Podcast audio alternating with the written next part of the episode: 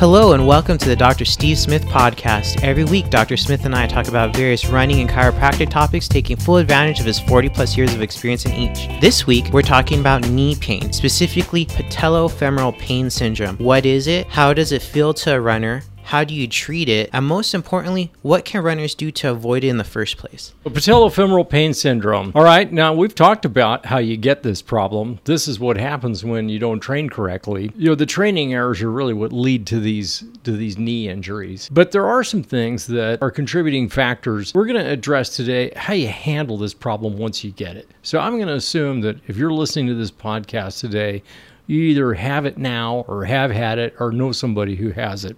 And I'm going to give you some great solutions for how to handle it.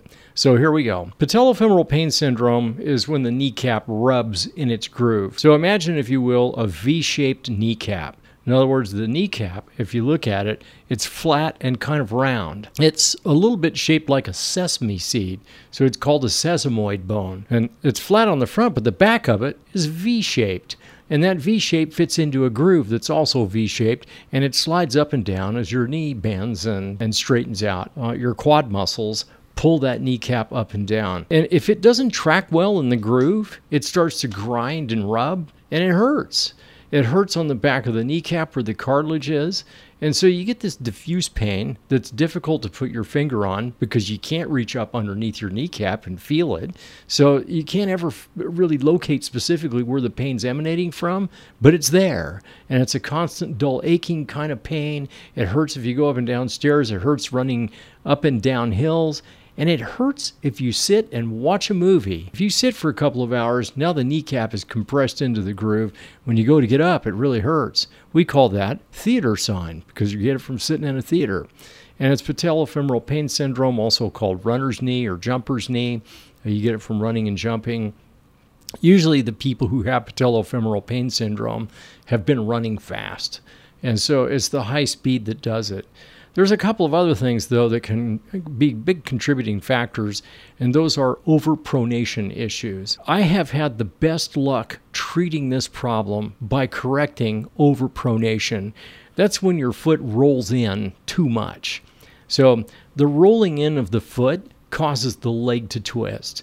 And in order to demonstrate how this works, uh, all you have to do is stand up and roll your foot in and feel the tension on the medial knee. So if we can eliminate that overpronation issue, we can eliminate the problem with your knee. There's a couple of ways to do that. One of them is to take a look at your shoes. And you know, the shoes wear out on the heel on the outside. And if you have overly worn shoes, you're going to strike your heel at an angle that turns your knee outward and then it's going to travel a long way before you get to the position where you can toe off. And this is the problem with worn shoes. You have too much travel. Your foot rolls back and forth too much. So that's not so much a problem of overpronation, but just too much movement in the subtalar joint or the, the joint in the ankle that controls how much your, your foot rolls in and out. So worn shoes are a big issue go get your shoes looked at. Have them uh, take a look and see if they're overly worn.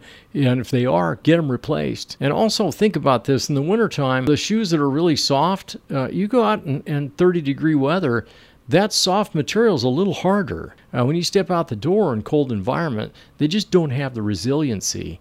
So if you have worn shoes, it's accentuated in cold weather. So get your shoes replaced more often. I see it all the time. Experienced runners who have been putting on a lot of mileage. It's marathon season. And I know how people get, they get kind of superstitious about their shoes and they don't want to change them because they've had a lot of great runs in them. They may have had some PRs in those shoes and they just don't want to replace them.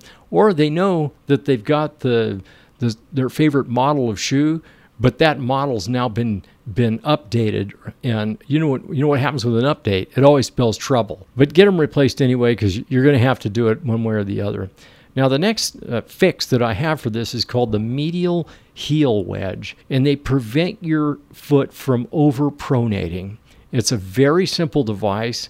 It adds five degrees of protection to your foot and Usually that's just enough to stop the knee from over rotating and putting stress on the on the patellofemoral joint. If we can get that overpronation controlled, then the knee pain resolves. Probably 80% of the cases of patellofemoral pain syndrome that I see will respond quite well to a medial heel wedge. Now the other part is using tape and stretching. Now, stretching is a less effective way to manage knee pain, but it does work. So, we can give you stretching exercises that will lengthen your quad muscles. It'll put a little more slack on the tendons around the kneecap and if you put more slack in there it doesn't doesn't have the tension on it and it won't rub as hard so stretching your quads quad stretches are pretty much done universally the same taping a knee is a simple project it's easy to do. Anyone can apply it. You could put that together with stretching and a wedge control or replacement of shoes, and now you have a more comprehensive program that takes elements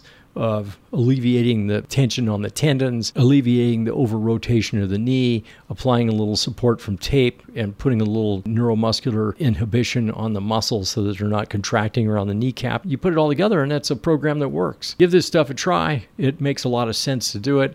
And finally, the all time most recommended thing that you can do is runner's strength exercises. You've got to strengthen your legs, your glutes, your calves. You've got to get the ability to control your muscular movements fortified so that you don't have injuries in the first place.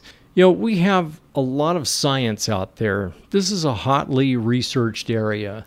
Physical therapy clinics uh, spend a lot of time looking at patellofemoral pain syndrome. Chiropractors have researched it, orthopedists have researched it, but the biggest research by and large is coming out of the military because it can end a training program if you have a recruit that signs on for a 12 week pra- training program and they wash out, that's a, that represents a huge investment.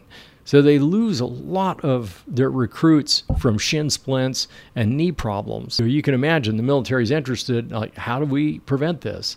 Well, they did find out that shoes can prevent the problem, and so they switched from the old st- strategy of using combat boots to using athletic uh, performance shoes, and that that really did a lot toward preventing patellofemoral pain syndrome and shin splints. The research is is is there. These strategies that I'm giving you today, they work they do a good job. If you have any questions for Dr. Smith, find him on social media at Steve Smith DC. Until next time, we'll see you on the roads and trails.